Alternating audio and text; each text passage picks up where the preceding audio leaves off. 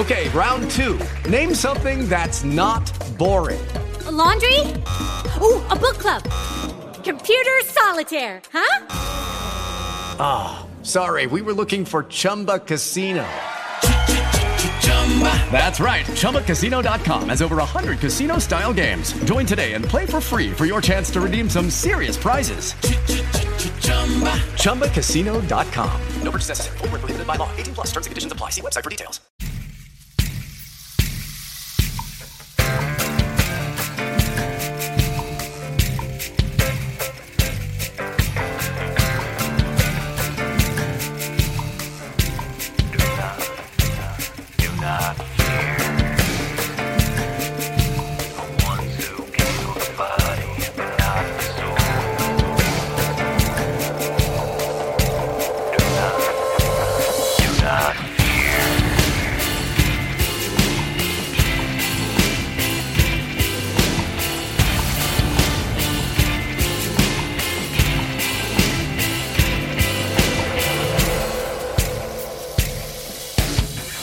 Hello, everybody, and welcome back to Truth and Justice.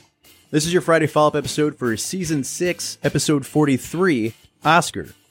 In this episode, Bob covered details he found in his open records request from Harris County, and we learned a little more about the two home invasions and how they related to the Melgar case. And then we also took the information that we have from those two home invasions that we know occurred and how they occurred, and we compare that back to some of the evidence that we're finding in the video surveillance footage from the Esmonds house across the street from the Melgars. So without any further ado, let's go ahead and get right into your questions.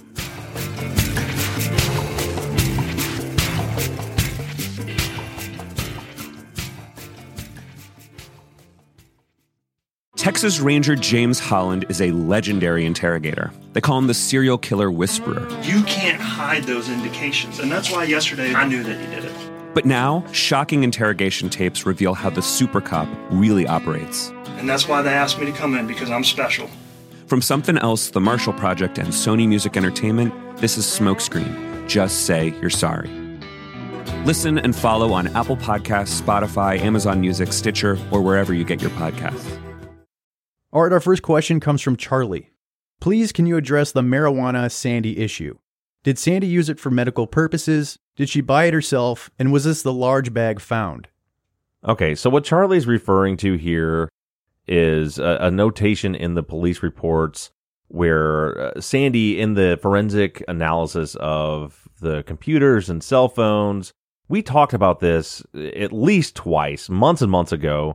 Um, there's there are certain people that are trying to make this into some sort of nefarious act from Sandy that had something to do with the murder, or a nefarious act by me that's trying to hide this.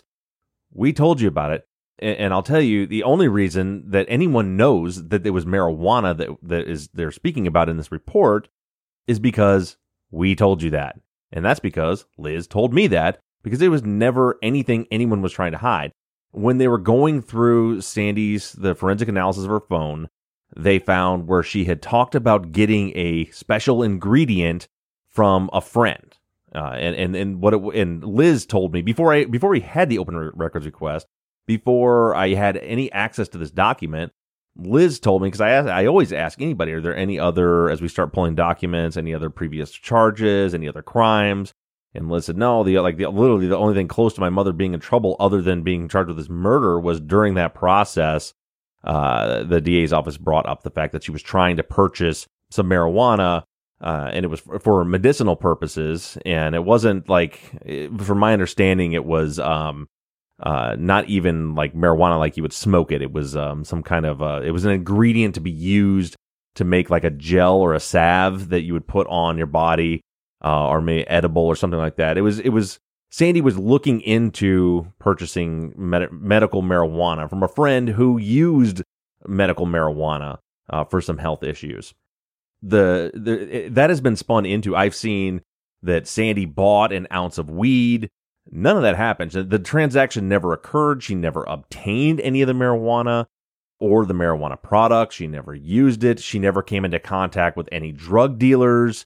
There was nothing like that. She has a friend who was able to get these ingredients to make uh, medicinal use marijuana products to help with her illnesses. Sandy was having a hard time and she wanted to try it, uh, which she never actually did. It never says in the police report that it was in fact marijuana. It never says that that she actually obtained it.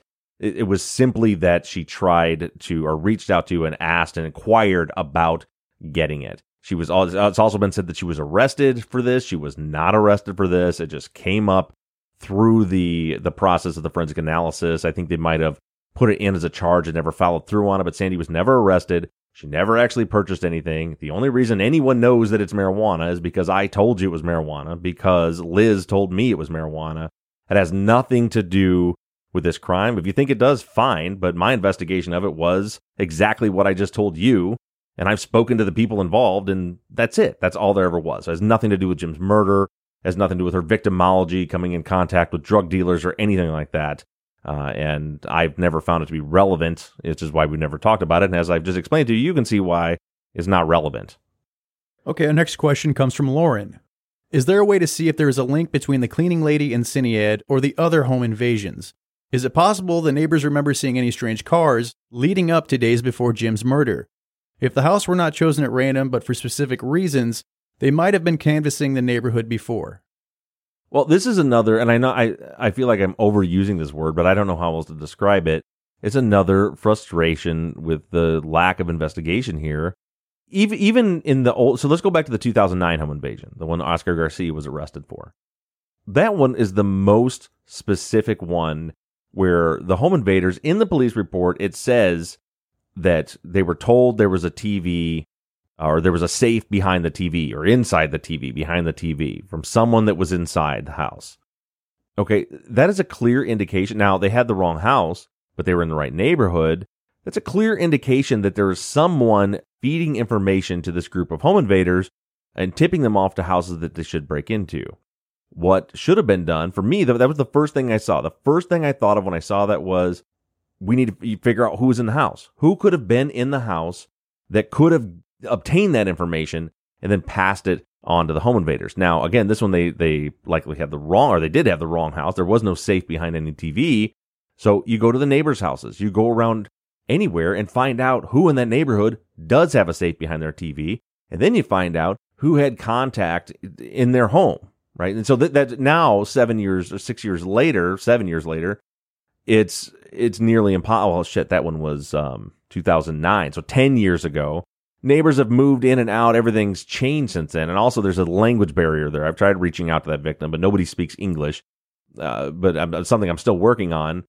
But if at that time, if the police had asked the neighbors who has the TV with the safe behind it, so let's say they do that and then they find out that there is a house in the neighborhood with a safe behind the TV, now you've got a lead. There's your there's your ground zero for your investigation, right? So how did someone know that? Who's been in your house? And that's why I mentioned the episode that maybe you know the, the cleaning lady idea may not be so far fetched because what if that person says, yeah, well we have this maid service that comes in and they're here all the time. They were here last week or whatever. And they know about the TV, then you get, then you contact them and you bring them in for questioning and you, you work out from there. But that was never done. Now, that's a failure to solve that case, but then you have the Kingwood home invasion where they come in again asking for a safe. The text messages show that there was this was a planned attack. There were the the um, the victims there were targeted. Sounds like maybe again they had no, they didn't have the wrong house because they were targeting the people who own the limousine company. Uh, but they're targeting these people, so uh, there must be some reason they know where they live and what they're doing. Maybe you find that they have the same maid service and you're looking for commonality, common links. And then you have the, the Melgar's case where it's such a similar MO. That's why in, in the literally the textbooks, as I've read them to you, in the investigative process here, you always look for crimes with similar MOs. That's how serial killers get caught because, because if you only look at each crime in its individual nature and only the elements of that crime, it's very difficult to solve a crime if someone has hidden their tracks. But if they've committed two or three crimes, now you can start to connect them. Now maybe you have a partial DNA profile at scene number one that you couldn't do anything with, but then you compare that to the DNA profiles taken from scene number two and compare it to the profiles taken at scene number three, and now you can connect the same person to all three crimes. The same thing could have happened here. Now, they didn't take any DNA samples from the Kingwood home invasion, but they did from 2009, uh, and they should have taken them in the Kingwood home invasion. So you could start to and imagine how that would change things, at least for Sandy. Besides the fact that they would have actually, for Jim's sake, for justice for Jim, investigated this case properly and likely found the people that actually killed him instead of trying to pin this on his wife. If they had done that, if they had taken all these DNA samples and then went back to the samples from this, uh, there's no evidence that they went back to check with the the DNA that was found in the Kingwood home invasion or any other home invasion. They never compared the DNA from the Melgar home invasion against anyone else. I don't even know offhand if they ran it through CODIS. They just they tested it against Sandy and the other family members is all that's in the report. Well, if it wasn't Sandy and the other family members, maybe go look and try to figure out who it is connected to, whose DNA it does belong to.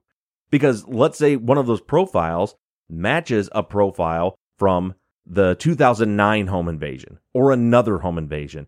Even if we don't know who the profile is from, what we do know is that Sandy didn't kill her husband. If we find the a DNA sample in the Melgar case and it matches a DNA profile from another home invasion that with a similar MO 3 years prior, you can be pretty damn sure that it was that individual that broke into the Melgar's house and killed Jim and not Sandy. These were investigative leads that were never, ever, ever followed up on.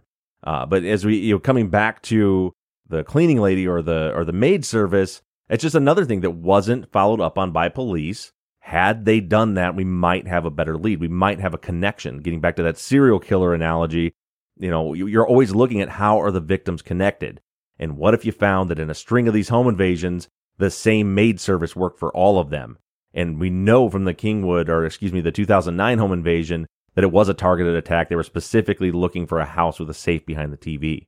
So that's something that I don't know that we can do now. We may be able to find out um, some information. Certainly, we can figure out who the uh, the the cleaning lady was in the Melgar's home, um, and we can see maybe if we can get them to open up again the people in the Kingwood home uh, home invasion. If they maybe had the same one, that would be a big start.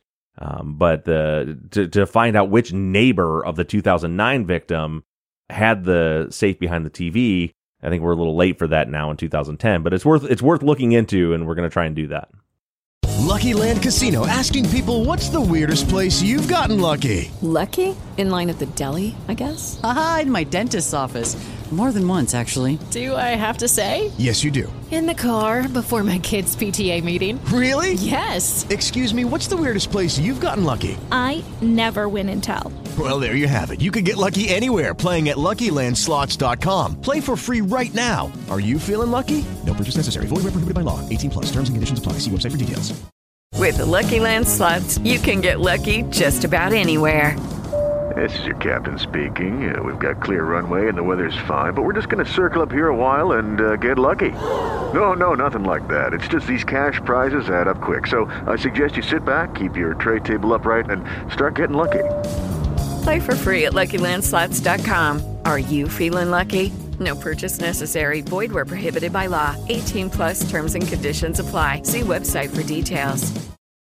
Okay, and on the topic of the cleaning lady, Steve wants to know was she ever interviewed by the police? No, she was not. All right, next we have a theory from Sarah. If it is determined that a car did turn into the Melgar's driveway, I have a theory. It's been mentioned that the car was going too fast for people who were casing the neighborhood looking for a house to enter. Maybe it was one of the lookout cars or the person on the other end of the walkie talkie. When things went bad at the house, maybe that person was called to come pick them up and was told, quote, it's the house with no Christmas lights. With that detail, they wouldn't have had to slow down to find the house, and they would have been in a hurry to get their cohorts and drive away. They could have turned off the headlights when in the driveway, so there are no lights showing them leaving. What do you think, Bob? It's possible. I mean, I, I hesitate to speculate too much because I don't know for sure. I'm still waiting uh, for Grant Fredericks to get back to me. He did, as I mentioned, the episode reach back, said he's willing to look at the videos to send them over. I've sent them, and I'm just waiting for you know he's a busy guy, uh, but when he get a ch- gets a chance, I'm waiting for him to get through those videos and give me his analysis. But eh, you know, it, let's just look at, and that's kind of what I was talking about in this week's episode. Let's just look at what happened in the other two home invasions. The the home invaders were dropped off, let out of the vehicle, and then they walked up to the house. And then uh, we know for sure in Kingwood, uh, Siniad in her BMW drove down to the end of the block, turned around in the cul-de-sac, and then left. And then later comes back after they said that they're ready to go, pulls into the driveway, loads the stuff up, gets people in her car, and then takes back off again. They, they wouldn't be looking for the house because they'd already know it was there. You know, certainly by by midnight, I think, given what I think is Jim's likely time of death, I think the home invaders were already there at that point. I, I think it's possible that the 1232 and 1234 cars are the same car that go down to the cul-de-sac, turn around, drop off the team of home invaders, and leave the neighborhood, and then come back with the lights off 45 minutes later at 113 or 40 minutes later and and pull into the driveway with the lights off. We wouldn't have seen that. The home invaders get into the car and then we just see the reverse lights as they back off and then take off down the road. I mean, that fits with the evidence, but we don't know if that's what we're actually seeing in the surveillance footage yet at this point. So, you know, we at, at this point we're kind of in a stalled pattern regarding the video surveillance until we hear back from Grant Fredericks. Karen says, as I listen to the episode alternating between reading the interviews and hearing how they knew when police are coming, I find myself wondering if the detective that translates or any others are connected to any of the suspects in the home invasions. It seems they don't just drop the ball in a passive way, as I once thought. It seems more intentional. What are your thoughts? I don't think it's intentional. I definitely don't think that. I mean, who knows? But I don't see any evidence to indicate that Detective Garcia or, or um, Deputy Garcia, who did the translating, had any connection to the victims. I mean, I've listened to you know the audio of his interviews with people. We've had them translated by by professional translators and transcribers and it all seems to be on point. They weren't asking the right questions. So I, I don't think, I, I do honestly believe that the mistakes made, eh, specifically in the Melgar case that we're very familiar with, I think they're rooted in incompetence.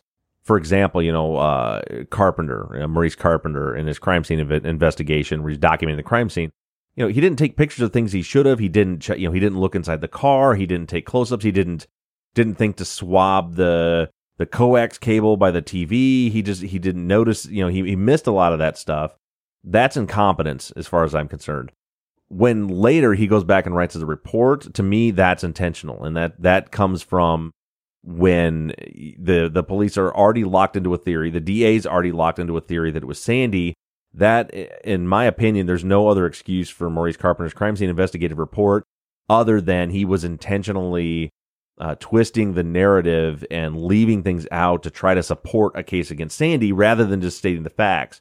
And what I mean by that is so when he was doing his crime scene investigation, he takes pictures of, for example, the uh, the empty space in the entertainment center with the the HDMI cable hanging out. He took pictures of it. He noticed that.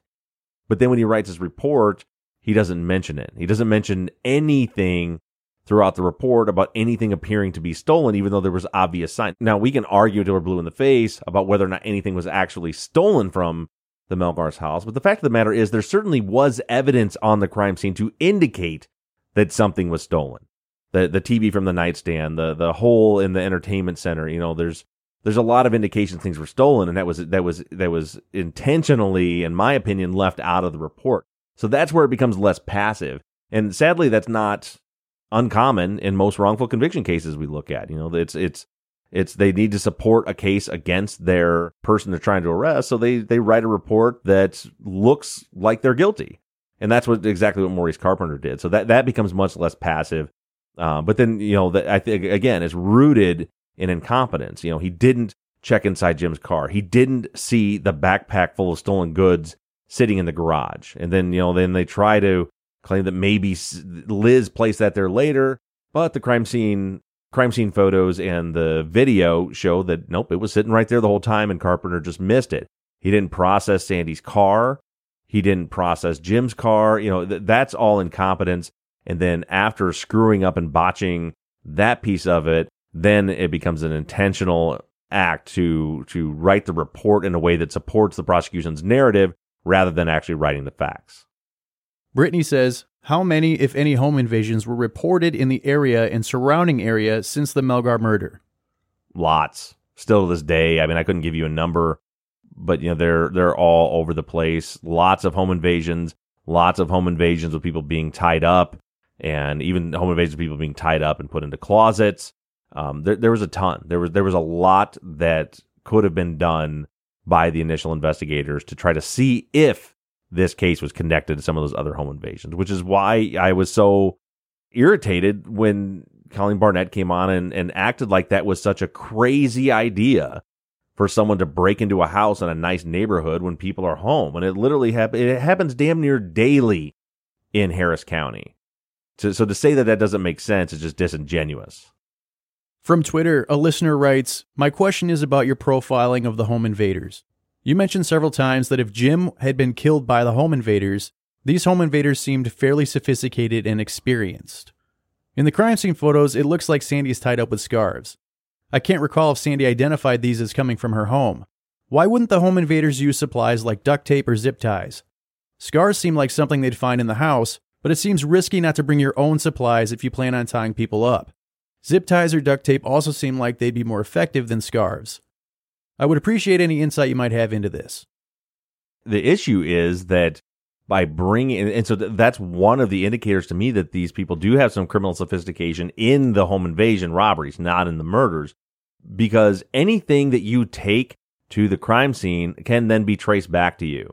Meaning, if you take your own zip ties and your own rope or whatever it is, duct tape, whatever you're bringing, that's evidence that can be traced back to you. And if that's been bouncing around your vehicle or in your house, there could be DNA, there could be fingerprints on it. There could be, you know, certain items, serial numbers that could be tracked. You know, it's not quite like it is on CSI, but certain items could certainly be tracked. So it's a big risk anytime a criminal brings one of their own items uh, that belongs to them, that is connected to them forensically to a crime scene. That's uh, one chance for that to be tied back to them. And in this case, you know, and sometimes you might say, uh, say in the the West Memphis Three case, for example, you know, the the shoelaces of the boys being used to bind them. That those are materials. The the the killer didn't bring those materials with them, but in that case, that is something that was done from necessity. Everything about that crime indicates that this was impulsive and there was no planning whatsoever. And that's why they had to tie the boys up with their own bindings or with their own shoelaces as opposed to this where we see multiple home invasions with the same MO and every time it's pre-planned, you know, Kingwood specifically, days earlier they're they're texting, they're planning, they're following them. So this was planned out to do exactly what they did and the plan was to use items from their own house. Remember the the husband was tied up with an electrical cord and his own necktie uh, the rest of the family was tied up with phone cords, extension cords, anything that the they could find in the house. So that was pre-planned. It was not an impulsive act to do that, which tells me that it was a decision made by the offenders that, that shows some criminal sophistication because they're not leaving any of their own forensic evidence at the crime scene. Judy was boring. Hello. Then Judy discovered ChumbaCasino.com. It's my little escape. Now Judy's the life of the party. Oh, baby, Mama's bringing home the bacon. Whoa, take it easy, Judy. The Chumba life is for everybody. So go to ChumbaCasino.com and play over 100 casino style games. Join today and play for free for your chance to redeem some serious prizes. ChumbaCasino.com.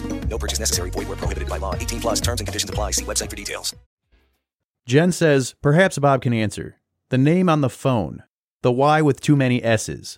What is the exact spelling of that name? The exact spelling is Y O S S T A S. Like I said, it, it almost looks like Yosistas with too many S's. And uh, I apologize for the, it's, it was diff, I don't know how to pronounce it on the show. I tried to make it not sound like I was saying Yosistas. I tried to say Yasistas or whatever, but that's, that's how it's spelled. I've done some research into it. I've seen, I've actually seen that there are uh, people out there with the name Yasi Stas. Right. Uh, that came up, which is no no apparent help. Yasi is a name that that's possible. I've heard that it could be um, some sort of slang for lazy or something in Spanish, but nothing definitive. Um, but yeah, it's Y O S S I T A S. Richard wants to know if there are any updates on Sandy's appeal. Yeah, so the latest update was, gosh, it's been I forgot to mention it last week. Um, but the state had filed for another extension, and they were granted that extension to file their response brief to the to the appeal. I think the deadline now is July first, and uh, hopefully they'll actually get it in by then, so we can we can start moving forward with Sandy's appeal process. Um, but I would be shocked the way things are going if they file another extension to keep it moving forward, uh, keep pushing that date back. But as of right now, uh, don't quote me, but I believe the date is July 1st. I'm trying to remember, Allison told me about it. Yeah, July 1st, um, the state got another extension to file their response. And then after that, then, then um, I believe Mac and Allison will be able to file another response to that before they move into, there may even be one more before they move into scheduling a hearing. Sherry wants to know where she can find the mail contact info to send a letter to get Sandy her necessary medical care. Yeah, so that's on our Facebook on the the the podcast fans page. Uh, there's a post there. I think it's marked as an announcement, but there's 200,000 posts on there. So the easiest way to get that information to send a to send a letter, participate in the letter writing campaign to try to get Sandy the medical care she needs is to go to the Free Sandy Melgar Facebook page. Uh, that page will have it up front and center. They don't have all the discussion that we have going on on the fan page. So go to the Free Sandy Melgar Facebook page. There, you should be able to get very easy access to the information we need for the letter writing campaign. Okay, and this is our last question. Wendell says, I smell something. I think it's the stench of a federal informant in Oscar and case. Anytime you see files go black like this, that's usually the case. Yeah, uh, I think so too. Remember, there's some indicators there when they go to arrest Oscar. There's U.S. Marshals staking him out. That's that's not something that happens for little low level issues. So you have U.S. Marshals. They contacted the FBI at one point. They're dealing with Colombian informants to try to help solve the case, and then and then we have an Oscar's case. The charges in 2009 home invasion are just dropped, which is crazy See, he admitted being on the scene. He was driving away with a rag covering his license plate. He was identified by uh, one of the the victims and somebody else from the neighborhood who saw his face in the car, which you know was no surprise because he admitted he was there. Uh, and he was found with masks and gloves in his car. And then there's two witnesses that saw one of the home invaders get out of his vehicle and walk up to the house that, when they robbed him and, and then there's DNA evidence that connects him to the scene, and then charges are just dropped. The district attorney's document just says to see the state's file. The state's file is completely void of any explanation. It's just over. The other four uh, young men that were caught in the other neighborhood, they were all identified by the victims. Were all not charged. They were charged with, I think, evading arrest, but not with the home invasion. And then in the in the Kingwood home invasion, you know, that's it's clear to me, or it appears to me, I should say, that there were definitely some games being played with the police and prosecution in the Kingwood home invasion. They told the victims that they interviewed Siniad's husband. They told her that he jumped over a balcony and he ran away and that they ended up clearing him. And there's not a single indication in the report that he was ever even spoken to. Which is, think about it, clearly he would have been. I mean, the even as an inept as any investigator could be, when you catch a person red-handed and they say, "I was the reason I was at the crime scene is because I was sitting at home watching TV with my husband when I got this text and asked to go pick this guy up," don't you think you would go talk to the husband to verify that story? So I'm certain they did go talk to Siniad's husband. Nothing in the report. Uh, we see the what seems very evident is a Brady violation in the fact that the the victims tell me that they specifically identified the wrong person and were told by the police officer that they identified the wrong person, and that's left out of the reports. And then uh, it's actually uh, uh, f- falsified. If what they're telling me is true, it's falsified in the reports, and then left out of the Brady materials given over to the to the defense. And then, uh, according to Oscar in his letter, to the judge, it says that uh, that his lawyer told him when he was trying to explain to him more about the case that his lawyer told him not to speak of it. Who knows if Oscar's telling the truth? But that's interesting. But you know when it, that seemed like, as I said in the episode, very tinfoil hatty until we dig into the case file and realize everything's missing. There's nothing there. There's no explanation for why the charges were dropped. There's no explanation as to why there's not a single document in there that shows that Siniad uh, gave uh, an identification or a statement against Oscar. There's no police report, there's no transcript, there's no interview. All of that is left out. It's like Siniad was whitewashed out of Oscar's file somehow. So yeah, I, I don't know if it's federal informant, but there's certainly a lot of indicators that something is going on there. And then and then it makes you come back to this case. Why was there not a real investigation done? And I'm not even putting any speculation out there, but ask yourself that why was there never, even if Sandy was guilty, there were certainly other avenues that should have been followed. They did not have a strong case against Sandy Melgar. They tried to make a case against her without any evidence. They should have been, any competent police department would have been exploring other leads to see if there was another answer, and they never did. And we should be asking ourselves why.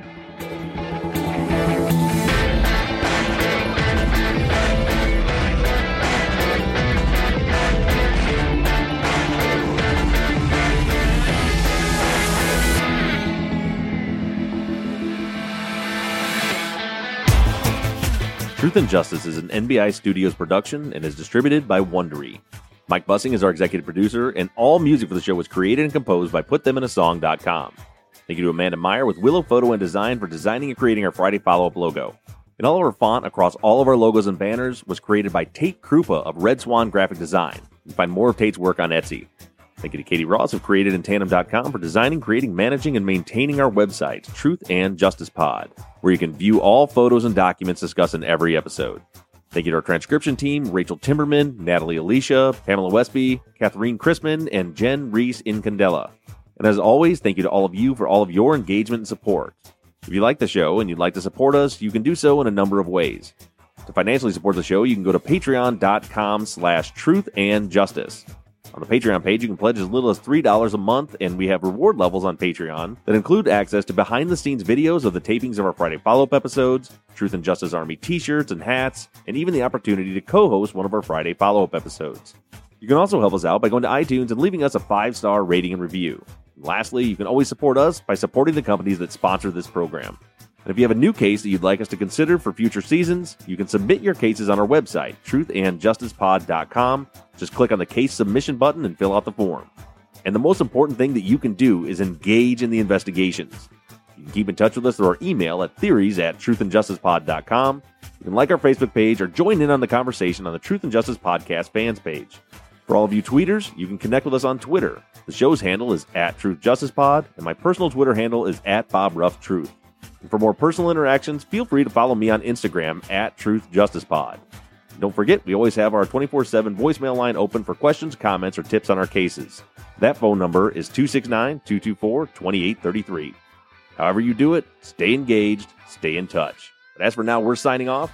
I'm Bob Ruff. And I'm Mike Bussing. And this has been Truth and Justice.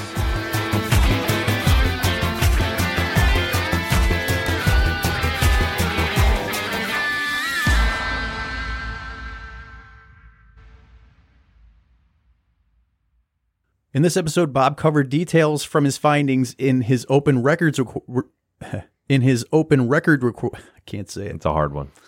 In this episode, Bob covered details he found in his open records request from Harris County. Got it. Got it.